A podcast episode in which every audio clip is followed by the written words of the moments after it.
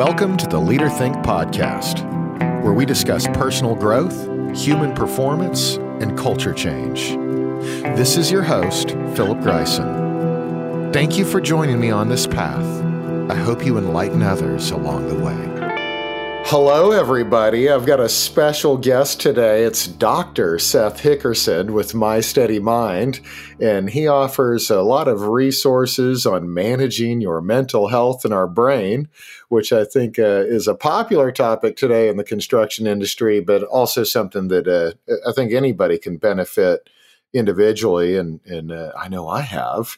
Mm-hmm. Um, and Seth has also been working a little bit with the Georgia AGC and Rob McKinney on offering some training to use these tools out in our industry. So, um, welcome, Seth. Glad to have you today. Yeah, grateful to be here as always. Any opportunity I get to, to talk to more folks in the construction industry, especially safety professionals, I'm, I'm always going to jump on that and share some well, insights.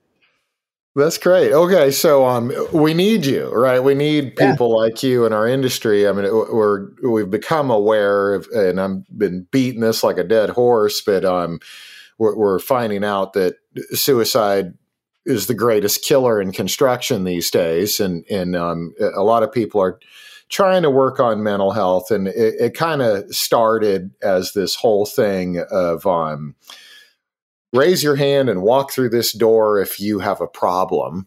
And that didn't really work with a lot of the personality types. And so now it seems like we're evolving more to giving people tools that they can use. Mm-hmm. And I think that's a great, wonderful thing, but we're kind of still in that evolution. Um, what got you into this field? How did, how did you start into um, it? yeah, my, I can give you my whole my quick story, but um, you know, you a lot of it was just trying to figure out how to deal with my own issues, you know, throughout my my journey. And but long story short, I was an athlete growing up, football, basketball, baseball player, and uh, really good athlete, but just kind of a I'll say a knucklehead kid. You know, in high school, all I cared about was drinking and partying and chasing women and playing sports, and you know, didn't take school serious. And my whole plan was to go play college and pro baseball. That was my best sport, but uh, had some scholarship opportunities, but I basically drank myself out of it.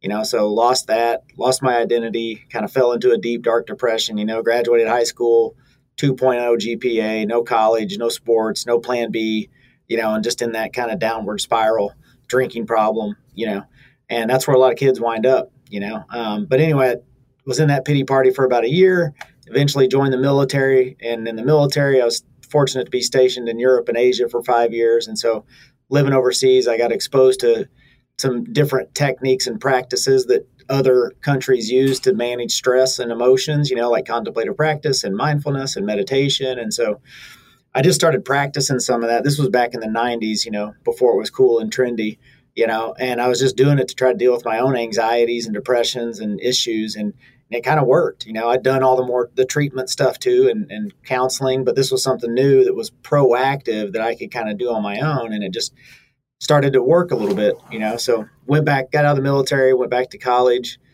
and did my undergrad in health and physical education, master's in sports psychology, which is what really kind of took me into the next kind of level of awareness of how to train people proactively mentally, right? And we'll talk about that. Mental health, there's treatment and training.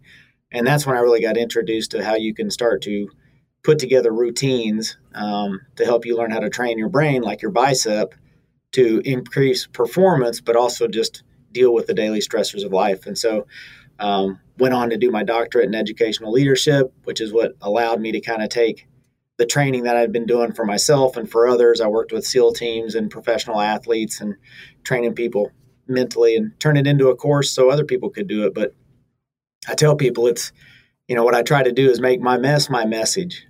You know, all the stuff that I've dealt with and struggled with, you know, with alcohol and depression and anxiety and, you know, military stuff. And I've tried every tool and read all the books and I've done everything. And I kind of found a somewhat of a system that that works, and I wanted to make that available to other people and educate more people about proactive mental health instead of the reactive mental illness that we talk about.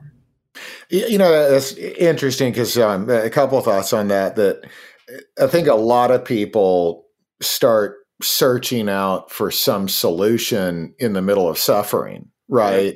And um, so it's great. And you mentioned too that um, Eastern cultures seem to have more normalized things like meditation, where over here it's kind of more normalized to take a pill. Mm-hmm. And um, so it, it's good that that stuff is out there. You, you know, one one struggle I find is that a lot of times the people that get into this field they they they get into it because of suffering right they want to find some solution other than alcohol or the pill right. But then when you're dealing with managers sometimes that everything's going hunky dory in their life and they don't really see a big need we'll just suck it up and tough it out and, and but it, it's always that moment of suffering that i think people get into it so um yeah it's hard for some people i think to see the benefit of this stuff when they're not suffering personally, right? But people around yeah. them they lead are. Oh yeah, I always say it's like a person that doesn't smoke telling somebody to quit smoking.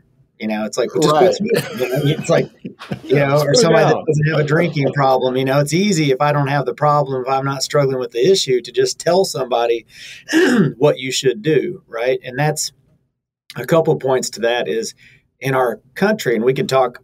We could have if we had a lot of time, I could explain, you know, why people wait until they're suffering to seek help. And that's a systemic design. It's kind of what our society, through our educational system, perpetuates, right? True. Because there's no money in healthy, independent thinking people. So we systemically, through our educational systems, use a model that is designed to perpetuate, it's called learned helplessness. Yeah. Right? And it's this it's this mindset that a lot of our people have, or I don't know how to do anything on my own, right? I don't know how to manage my money. I don't know how to do my taxes. I don't know how to. That's what makes you dependent on a government and all that. So most people don't know how to proactively work on their mental health, and so inevitably your mental health is going to get sideways at some point. It happens to all of us. And then that's when they get in that that they start looking for help. And then what most people are doing, and this is kind of one of the things that differentiates what we do at My Steady Mind is most people that are out there, and it might be a lot of your listeners, everybody's kind of struggling right now with the result of COVID. Even those managers that might feel like they got their stuff together, they're probably struggling too. And what most people are doing is they're in this streaming and consuming mindset. There's so much stuff out there. We're just swimming in a sea of information, you know, reading books and listening to things and watching videos, just hoping something sticks, you know, and that can be exhausting and stressful. And so that's what we tried to do at My Steady Mind is say, hey, streaming and consuming raises awareness, but training is about application. Just tell me what I have to do, right? Amen. And that's what that's what My Steady Mind, and that's what people, you know, like in the construction industry and cops and people that we work with, like just don't tell me what it is and how good it is. Just tell me what to do and hold me accountable to it, and I'll do it. You know, that, that's a really good point. And um, I mean, like you, I've had moments of severe suffering in life. And um, I remember going to therapy for a, a recent thing, and the therapist saying, you know, I wish everybody did the work like you. And we had this conversation that a lot of people are they're looking for that magic bullet right? That you know what's that magic thing that just makes this all go away? But at the end of the day it's the work right? It is i mean you know yeah somebody can you know put a post on the internet uh, here's something you need to do but if you don't do it then you don't get the benefit from it. Yeah. and it is you mentioned earlier kind of like training the bicep it's no different than exercise. You don't go to the gym one time and hey i'm all in good right. shape now. It, it, it's it's a daily practice even when you're not suffering right yeah right and that's the key thing i always bring it back to physical training because mental training is the same so physical if my body was out of shape and i hate the way i feel i hate the way i look you know, I, I, and people, I, I can't go read a book and just get in shape. I can't listen to a podcast and get in shape. I can't watch people working out on YouTube or influencers in my body. I have to go, like you said, to the gym. And I know it's going to suck, you know, because I'm out of shape, you know. Right. I have to go to the gym and I have to do the exercises. And if I go to the gym on day one and I lift and I do the things and it does suck because I'm not strong. And so it's that mental wrestling match of, okay, but I'm still doing it. I know there's potentially going to be a benefit, but then I come back the next day and I'm still out of shape, right? But it's that little progressive acquisition of skills. You stick with it, put in the work, and you know, maybe six weeks, eight weeks later, you kind of notice a little little bicep cut or you feel a little better, you know. And mental training is the same way. And that's what, what we do at My State of Mind. I want to show you all the exercises you can do. But the cool thing about mental training is the results happen a lot faster. You know, you get almost instant results with some of the things that you learn when you train mentally because our brain grows through pathways as opposed to, you know, neurofibers. Uh, well, let's go there for a minute. Okay, so I, I, I realize you're a doctor and I'm not, and so I'm going to talk about the brain a little bit on like a third grade level for yeah, just that's a minute. How I, that's about all I talk and teach on. Don't worry. all right, good. All right, so we've got this threat assessing limbic system back here, right? And and it's kind of always instantaneous, you know, whether the threat is my direct supervisor or or, or COVID or who the next president's going to be. We're, we're always kind of like automatically on the hunt for that negative thing. And um, you know, it's kind of automatic, and then and then we can go slow ourselves down with this prefrontal over here, and and maybe do a practice like a meditation or or some journaling or something to become aware. But isn't it also true that we can kind of train that limbic system over time mm-hmm. on how it reacts to things? And could you talk yeah. about that a little bit? Yeah, it's it's you know the beauty of neuroplasticity you know, that's the cool thing about our brain is it has the ability, regardless of kind of how old you are or whatever you're dealing with, through training, um, we can rewire it. You know, just like if my my biceps out of shape, again, I come back, I can't just read a book and it get in shape. I have to do the curls and the exercises, and that's breaking down the old bad muscle fibers when I'm doing that.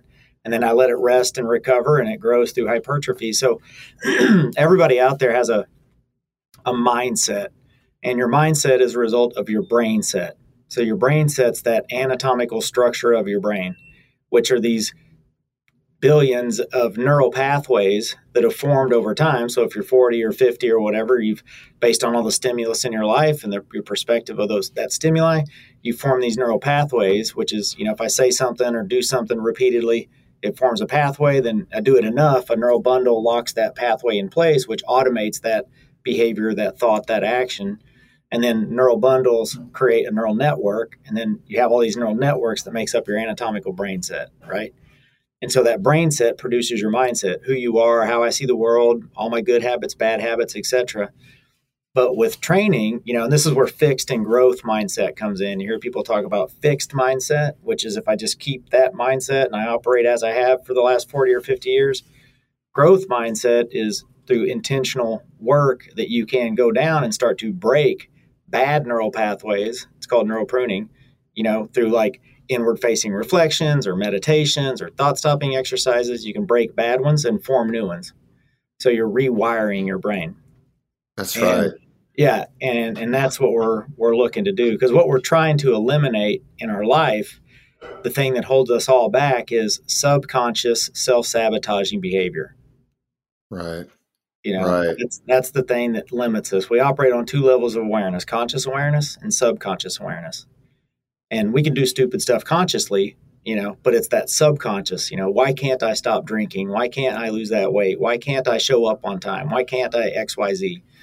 You know, um, well, it's, it's back to the pathways you mentioned too. That you know, I mean, uh, there's a lot of people that might have you know 30 plus years of pathways in their brain that associate bad day equals go to the liquor store, right? And, and uh, you know, over time, I, I, think you know there's a. It's almost like uh, it's almost like throwing a rock in a, a, a lake. That it, it's not always instantaneous that you create this new neural pathway and the old one goes away you diminish it like, like you said right? You're pruning little yeah. side streets off of it if you will and and, right. and so it does seem to take time but yes you can i think associate over time. If you do the work bad day equals i need to do some thought work instead of go to the liquor store but mm-hmm. but it can take work and practice for sure yeah. Right. You know and that that's the thing it's just learning how to you know change some of our habits, you know, and it, it comes down to being able to change our thoughts, you know. Right. Uh, hey, easier said than done. Again, it does take work, and that's what you know. That's what we do. You know, whether it's thought stopping activities, journaling, reframing, those are the like the squats and the dumbbells to help you start to develop that skill or that ability. Sure. Hey, Seth, uh, we're about the same age, and um, it, this is kind of like one of the one of those both are true things. But um, you know, back in the 90s, I remember Wayne Dyer and Tony Robbins being really popular. Obviously, Tony still got his thing going and all that. And, uh, you know, it was smaller the availability of of teachings on thought work and all that, but that stuff was out there and it has grown. So uh, I kind of got uh, two questions for you on uh, who are the thought leaders that really inspired you, and um, but the other thing is um, uh, you know, what makes you unique?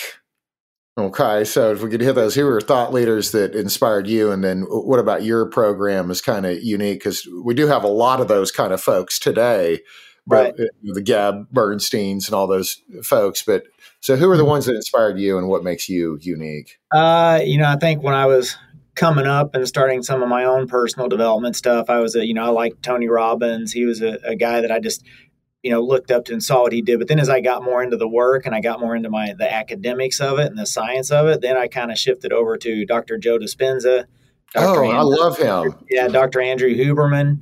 Okay. You know? and so tony and his approach is great. It's very just motivational rah rah but it's a lot of again just awareness stuff you know. Right. But once i started you know work doing my graduate work and learning more about the brain then i started listening more to some of these these folks that have a more scientific background and that's a big part of what i think makes my steady mind different is you know we are a science-based program. You know yeah. everything we do as we talk about it's it's grounded in science and research. We're talking about but it's not super academic but the first two modules of our course talk about how your brain works. You know i mean if i'm trying to get a construction worker to do an affirmation or a meditation. I can't just be like, hey, just meditate. They need to know well, why. Why should I do it? Right. Well, right. this is how your brain works. It's not, excuse me, just my opinion, or I'm not hoping, but so we, you know, being more science backed. And then also, I think part of what makes me and us unique is that we're veterans. You know, so I'm also a two branch military veteran, um, and so a lot of our coaching and coaches comes from the military community. Yeah. You know, um, okay. So you mentioned Joe Dispenza, and I love his work. Okay, mm-hmm. um, yeah, for lack of a better term, he's a little brainy sometimes, right? But, but, like you, but like you said, it it's good because he, he's taking it all from the scientific view. And you're right. We, we, we're at a point in the human race where we know that this is science. You know, things like meditation, all that, are scientifically proven right to not just rewire your brain but i mean there's been studies with the monks i think it was joe dispenza that did that study where they actually measured the size yeah. of the amygdala exactly. and it was smaller in monks right and mm-hmm. and so we have all that um, you know sometimes in the construction industry it's like we always got to translate it into the non-brainy way of explaining it people, right and that, right? that's what we did at my steady mind you know and that's what you know our, our curriculum is really designed at age 14 you know so i think awesome. that's what kind of my gift was was to take all of this stuff that's out there between neuroscience contemplative practice sports psychology military resiliency mindfulness and just kind of package it and then put it into a training that is easy to understand really easy to digest, you know, and and fun to do. We have a lot of fun like acronyms and sayings, and so you know that that's the one thing you'll hear a lot of people that go through our training. They'll say it was just very like just simple. It was just easy to understand and easy to digest, and so because um, you're right, you have to find that balance of you know I want to teach you a little bit about it, but I don't want to you know blow your mind with all this crazy terminology, and so I think we kind different people different people buy into different things too. I mean, I think like you know, like I get wowed every time I listen to Joe Dispenza, but you know, other personality types won't. And you take construction, and and there's probably a, a need for a little bit of both. You get some engineering types that mm-hmm. would really like to hear about the brain, and then you know, a lot of you know, again, lack of better term, average construction worker might want that 14 year old right. version there. Um, okay, you know, I was going to ask you about what areas you focus on, but I, I, think you you do you're kind of packaging a lot of them. You do breath work, you do a lot of thought work, meditation, all those kinds of things. Um, which of those concepts, on average, for your clients, do you think you see the most ROI on, or do you get? Uh, breath, yeah, breath, breath work. You know, because that's that's the fastest way to. Speaking of that, uh, you know, limbic system, right? The fast right. way to flip the switch from parasympathetic or from sympathetic to parasympathetic is is a breath, right? And so what you're doing in mental training is you're learning tips and techniques to control the two things that control everything in your life your thoughts and your breath. Your thoughts control your mind, your breath controls your nervous system.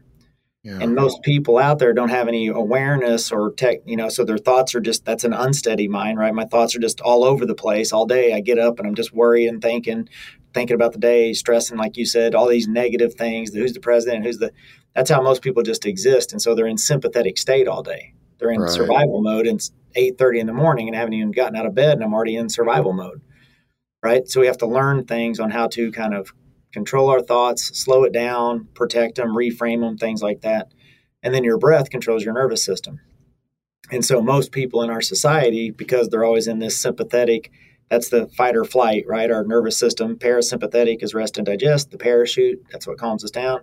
Sympathetic is fight or flight. And most people, they don't have any tools, tips, or awareness. You know, as soon as they get up in the morning, they're checking their phone, turning on the news. The kids are crying. The weather's bad. They're thinking about the meetings I have today. They're thinking about, and you're just in sympathetic state. And your breathing is very shallow. You know. Yeah. And so yeah, it, it's interesting you say that, um, and I'm just thinking about my own, you know, personal life experience here. That I, I definitely see the benefits of of breath work. I feel like personally that you know thought management and all that has eh, had and I don't know, you're probably going to shoot me down on this, and I'm a okay with that. By the way, that that, yeah. has had a, a, more profound effect on my own life. You know, running things through like a the cognitive behavioral model, the circumstance, oh, yeah. the, thought, the emotions, and all that. So that you're so the thought stuff is going to have the the bigger, longer, higher ROI. But okay. the breath, but the breath stuff is the fastest, most immediate right? Uh. So ah. if we're talking about like what's the the fastest, quickest ROI on this training, it's learning some of these breath techniques. The thought stuff takes a little more time, you know, takes more work and inventory, but ultimately that's what you're learning. You ultimately want to start to learn how to really protect and control your thoughts. But that can be real hard to do for people once they get started you know. Okay, no, that it makes total sense. Okay, all right, I love that. I love how you give me the the both are true. Well, this are both true. Yeah, yeah the, okay. the breath. Every I mean, I've been doing this. We teach so at my steady mind. Another thing that people like about our training, and especially when it comes to you like construction folks, cops, engineers, people we work with, is when people in a lot of industries hear this stuff about mindfulness or emotional intelligence or whatever the case, it's just very kind of cloudy and ambiguous and vague, and they don't really know like right. And so, my steady mind, that's what we did. We we made it, you know, very. It's got one objective. Everybody's going to learn how to create their my steady mind formula, your steady mind, which is flow state, ECR plus IER. So they learn to create these routines, and so it's very and it's a progressive acquisition of skills. So you can see what you're doing step by step and where you're supposed to go. So it eliminates a lot of that ambiguity. And in each module, we teach techniques for your thoughts and techniques for your breaths, your breath. And the first breath technique we teach is called the BAMO breath, breathe and move on. So it's a four second inhalation through the nose, four second exhalation through the mouth. And it's also a call to action, right? Breathe and move on. Get back into the project and inevitably, as soon as people get introduced to that breath technique, like that's the thing that they're saying, oh my God, that BAMO breath cha- changed my life. It helped me in this situation, helped me in that situation. Um, but then by the end of the training, they're starting to really develop that, we call it metacognition, that ability to think about your thinking. Yeah. Um, that just takes a little more time and a little more work. Yeah. Uh, uh you know, I mean, and you're right about that because I was going to get into it the hardest thing I think with the construction, well, one of the difficulties or challenges, um, the, the, construction industry has a lot of people coming in and out of it all day long.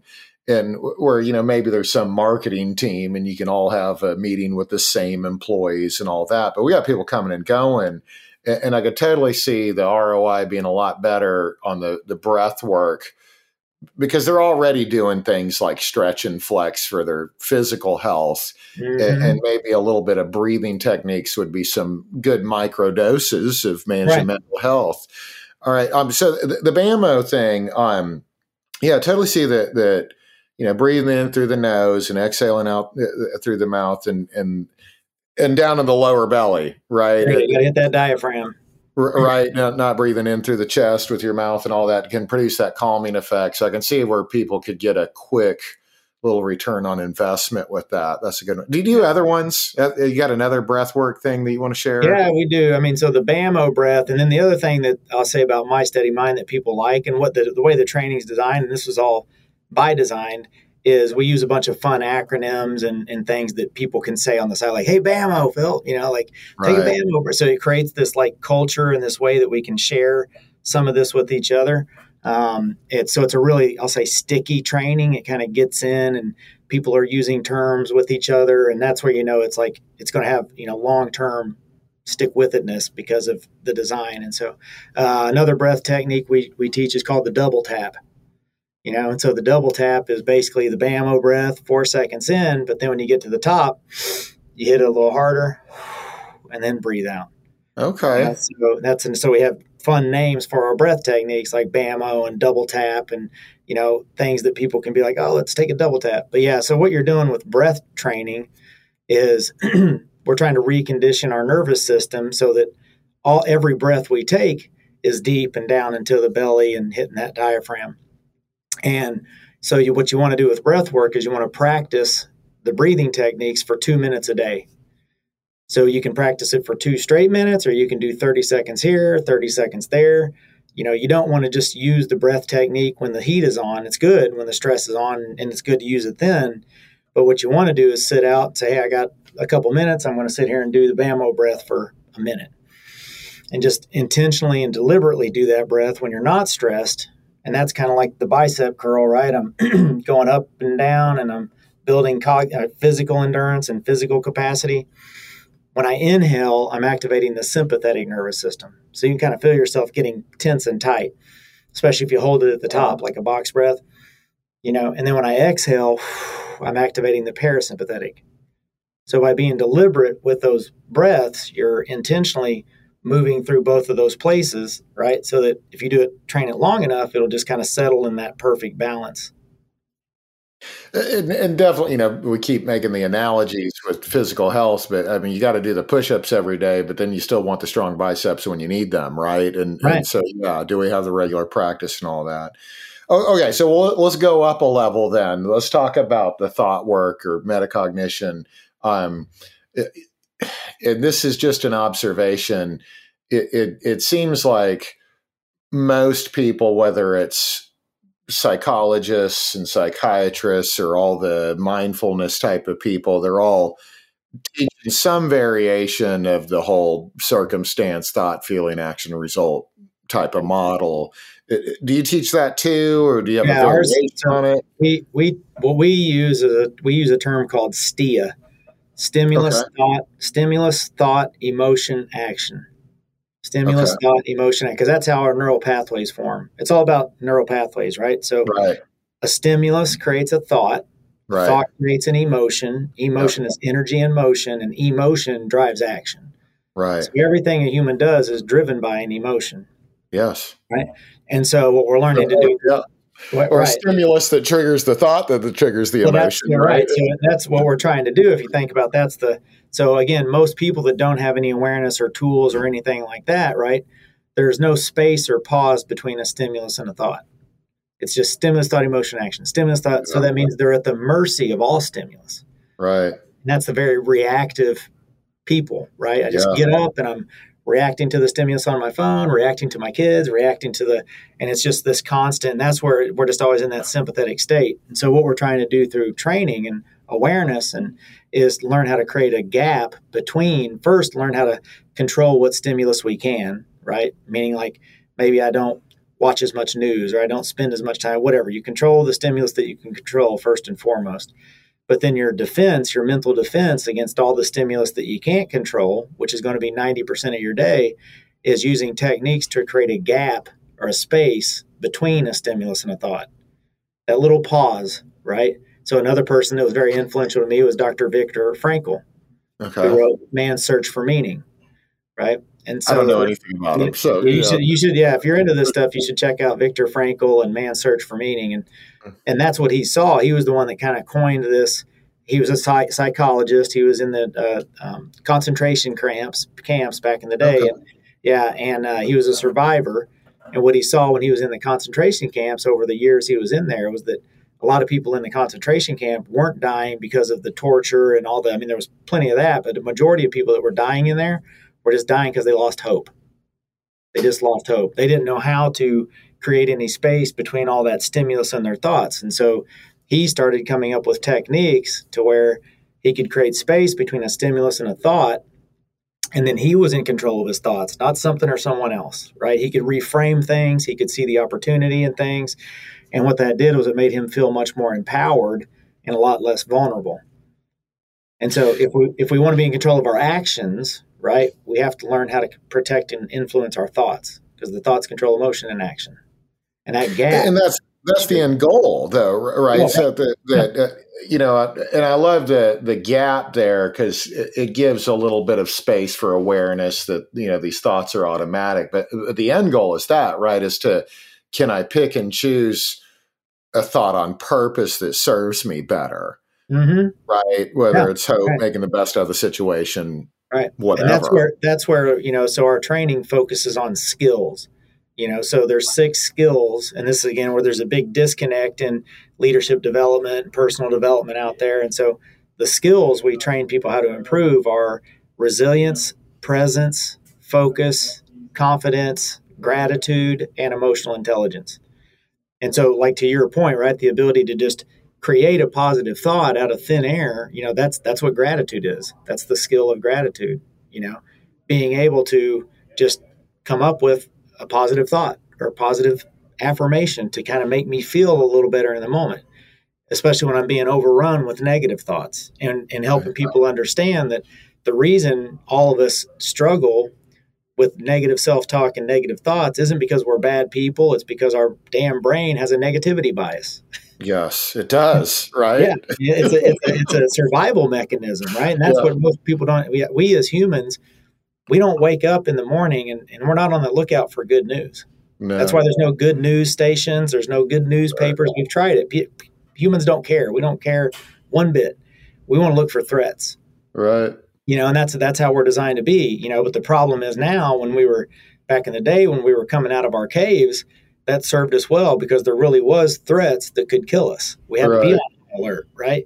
But right. we didn't have this 24-7 bombardment of stimulus and notifications and distractions and responsibilities you know? So now we as humans we wake up in the morning and as soon as our eyes open we're, we're we're perceiving all this stimulus as bad right? The bad email the bad kids the the job that sucks. And so our brain and body doesn't know that we're threatened by an email or it thinks there's rattlesnakes all around us yeah the, the email's a tiger right? The email's a tiger right. It doesn't know the difference. All it knows is this person feels threatened so i need to activate the sympathetic nervous system and make sure they don't die.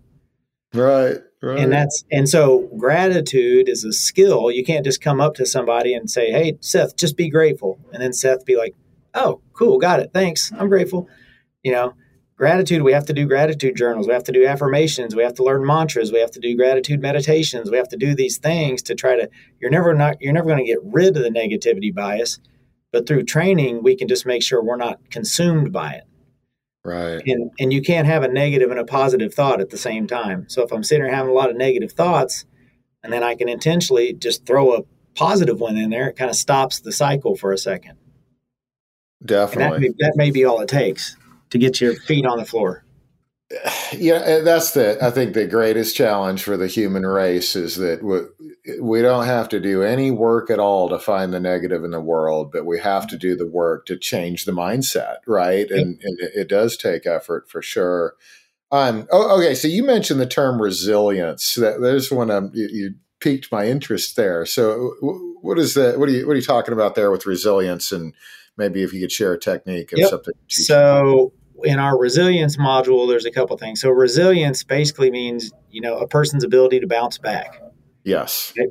And so yeah. we use again part of our training. We use a lot of metaphors and analogies to help demonstrate the things that we're trying to talk about. So in our resilience module, we talk about being the tennis ball and not the egg right? I want you to be a tennis ball, not an egg. And so it all comes, so the way humans are, it comes back to like I help people to understand the way our brains work and how they make us feel. And so every morning when we wake up in the morning, we're all eggs, right? right. We wake up, we're laying, and we're just an egg, you know.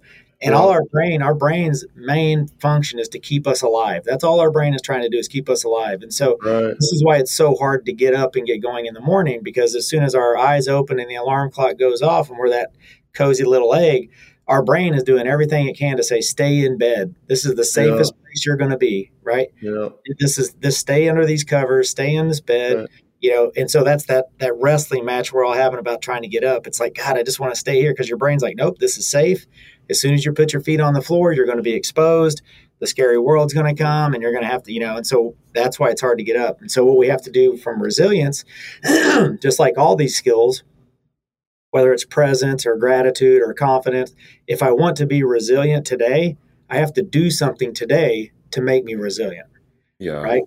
and so, how, what do I do in the morning to turn me from that egg into a tennis ball? Right. So, we teach embrace the suck challenges. Those are another thing we have in our course, right? So, one of the embrace the suck challenges in our resiliency module is challenging them to take a cold shower in the morning. Start okay. your day with a cold shower right? Yeah. You got me and, thinking about Tony and his dunk every day now, right? Yeah, right, right. And so a lot of people you'll see, I mean, anybody out there that's a high performer or doing, they all have a morning routine, which is what we call your ECR, your emotional control routine, which is three exercises or techniques you do in the morning to get you set up for the day. Right? If you want to win the day, excuse me, excuse me, if you want to win the day, you have to win the morning.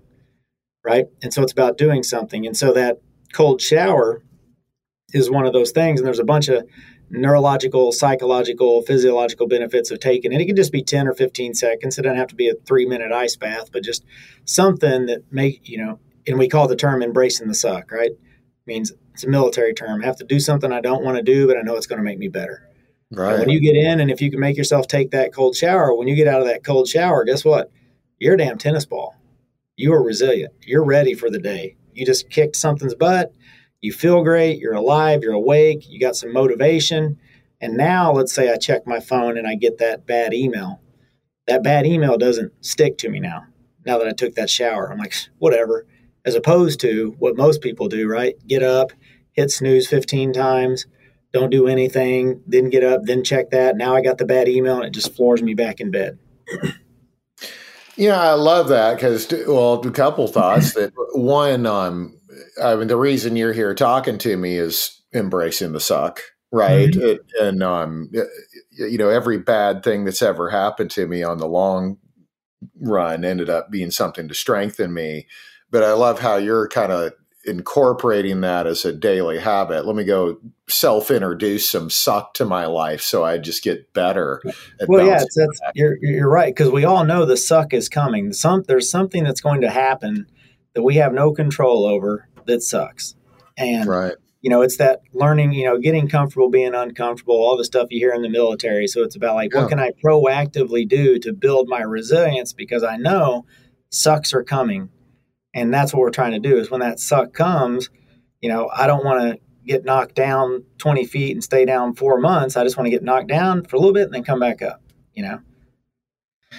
And so it's about that deliberate discomfort.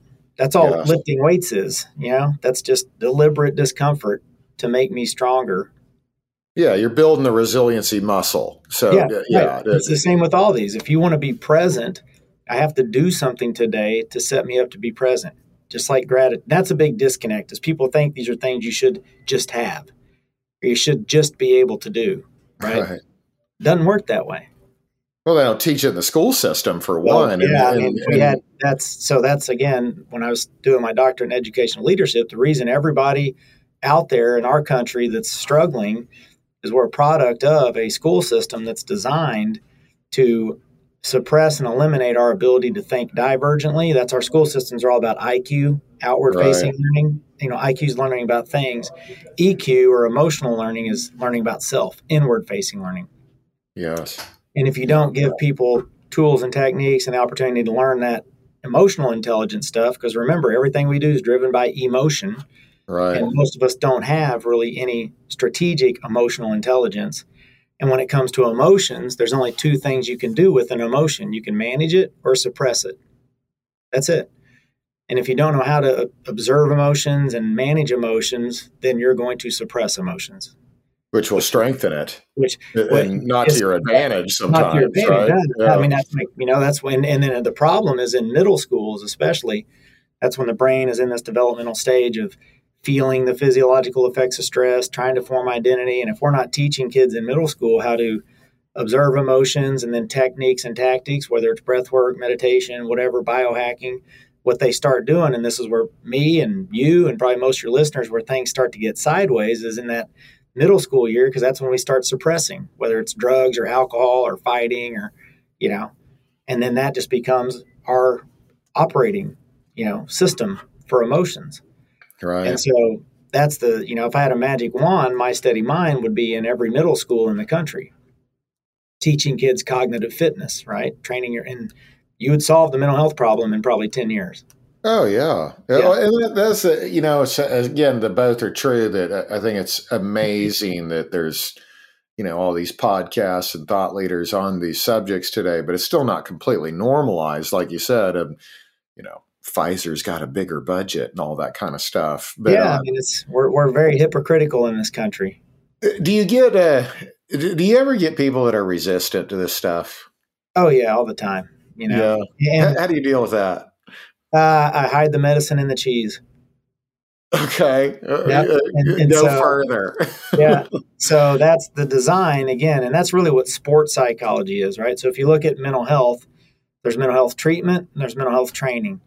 You know, and we need both. You know, mental health treatment is, you know, the medication, the psychologist, the therapist. Like there's definitely a time and a place where we might need that but the training is the proactive stuff. And so, what my steady mind does is, you know, like I said, I work with cops and surgeons and SEALs and veterans and getting into the construction industry. I I I want to work with people that need it the most, that are the least likely to do it. so how you so, so how you so how you do that is the design of the training and the program is you have to hide the medicine in the cheese.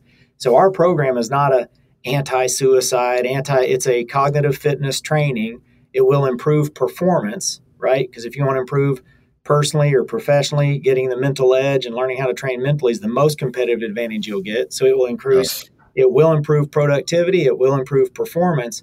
But as you're going through that training, you're just learning how to manage and deal with all of your stress, right? And so, what I say at my steady mind, what our with the look, it's it's fun, it's sexy, it's cool, it's hip. It's none of this stuff that people think about when they see mental anything else, right? Yeah. What the program does is it allows people to ask for help without asking for help. Yeah. You know, they say, "Oh yeah, man, I'll do the cognitive fitness training. That's awesome. I want to learn how to, you know, um, improve flow state. And I want to be in the zone, and I want to do all this stuff." But when they get in and they start doing the training and the weekly coaching, you're just learning, you know, how to really deal and manage all the daily stressors that you have. But so that that's that's how you get it into the folks that need it the most that are going to be the most skeptical. You know, we're veteran owned. Most of my coaches are former Navy SEALs that I've trained, so it's not like this is some soft skill training. You know, no incense burning, right? Okay. No, this isn't. This isn't. I'm not trying to. I say I'm not trying to turn people into a monk. I just don't want right. you to be a monkey. A monkey. You know, there's right. the monkey yeah. mind and then a mind. I want you somewhere in the middle. Yeah. And, uh, and and that's you know what we do is very secular based. It's it's measurable. It's science grounded. It's practical. It's tactical. It's all that stuff that most mental anything out there isn't. Good deal. Good deal. Okay, so beyond the training, um, what does management need to know about to to make these concepts part of an organizational system? I, I know we're going to train people but what do they need to know beyond just training to make it part of an organizational system that lasts? That is, yeah, especially the, when we have people coming right. in out of the culture. Yeah. So the thing I say, and with the organizations that we work with, it has to be a part of. It can't be a one-off. You know, you're not going to fix any culture or mental issues with these little one-off approaches that they try to do. Like, hey, we're going to do chair massages on Thursday, or a yoga right. class on Thursdays, or we're going to bring in a motivational speaker in three months. Like the one-off stuff doesn't work, you know, and it has to be a part of. And the way the My Steady Mind model is built is it's designed, the term I use, it's designed to be operationalized, right? So whether you have 10 employees or 10,000 employees, you can bring our system in and it can accommodate and it can be available and it can, we do train the trainer models, you know, so there's all different Perfect. ways to where you can, you make it a part of your organization. And that that does all kinds of things i mean that sets you apart from other organizations. It's a great recruitment tool. It's a great retention tool you know and it's just an amazing training and development tool. And what we did was because what's happening in a lot of industries and i'm sure this is the same in construction is everybody's kind of trying to figure it out right? We know people are burnt out. We know they're stressed out. We know all the facts. We know all this and so they're in this like scramble mode of trying to figure out what to do. So they're forming committees, they're appointing people to be our our wellness chair, right? They're they're kind of just saying, you know, just throwing people into places that don't know what they're doing or don't have a background. And so that's what we want to do at My Steady Mind. Say, hey, stop. You don't have to do all that, right? We've we've done the work for you. Here's a complete plug and play system where you don't have to hire anyone, you don't have to form a committee, and now you've got everything you need for proactive mental wellness training, right? And it and we make it as simple as possible. It's not a heavy lift. So, you know, that's what we want them to know is like, don't feel like you have to figure it out. Don't feel like you have to scramble, you know, and we make it crazy affordable too. That's right. Yeah. No, it is very affordable. Very affordable. Your pricing there. Yeah. Yeah. It's crazy for what they get. Well, that's great, Seth. Well, man, I've really enjoyed talking to you. I mean, it, obviously, you got some very similar passions here, so it, it uh, mm-hmm. really enjoyed the conversation. And so, if, if people want to find out more about you, mysteadymind.com is a great place to go, right? Yep, yep, mysteadymind.com. There's a contact us form on there, or they can email me directly, Seth at mysteadymind, Seth at mysteadymind. We're also running an end of the year promotion too. So if anybody listens to this and wants to do the training, you can do it individually or it's best done as a group or, or as a team. They'll get 25% off whatever they decide to do if they purchase anything between now and the end of the year. Awesome, great. Okay, well, I will be sure to put those uh, links in in the show notes there. So, anything, any final thoughts you want to leave us with today? No, I think it's just uh, helping people understand how important this is out there and, and that it's all about, like you said, it's just even those decision makers. It's about action. You know, there's a lot of people talking about it, you know, but who's doing anything about it? That's, and it comes down to doing the work, right? Yeah, I got to do the work. the work, right? And so, I mean, I tell people, especially from an organization, you know, you're, and I hope they answer this way. You know, what's your, what's most organizations or companies? What's their number one asset? People, right? They're people, yeah. right? So what what's Especially a person today. what's a person's number one asset? Their brain, right? I mean, yeah. brain, right? Yeah. So I ask people all the time, if people are your number one asset, your people's number one asset is their brain or their mind, what are you doing to invest in that, right? And so that's where you, like this is where the money needs to go, the training dollars need to go. You know, get your people right, give them tools, and everything else will start to fall into place. That's right. That's right. Well, thank you, Seth. I'm really grateful for the work you're doing, trying to help our little world get better. And trying. I really uh, enjoyed the conversation. Um, so, hope you all have a wonderful, mindful week. Hey there. If you enjoyed this podcast, please leave me a review. If you want to connect further, reach out at leaderthink.com.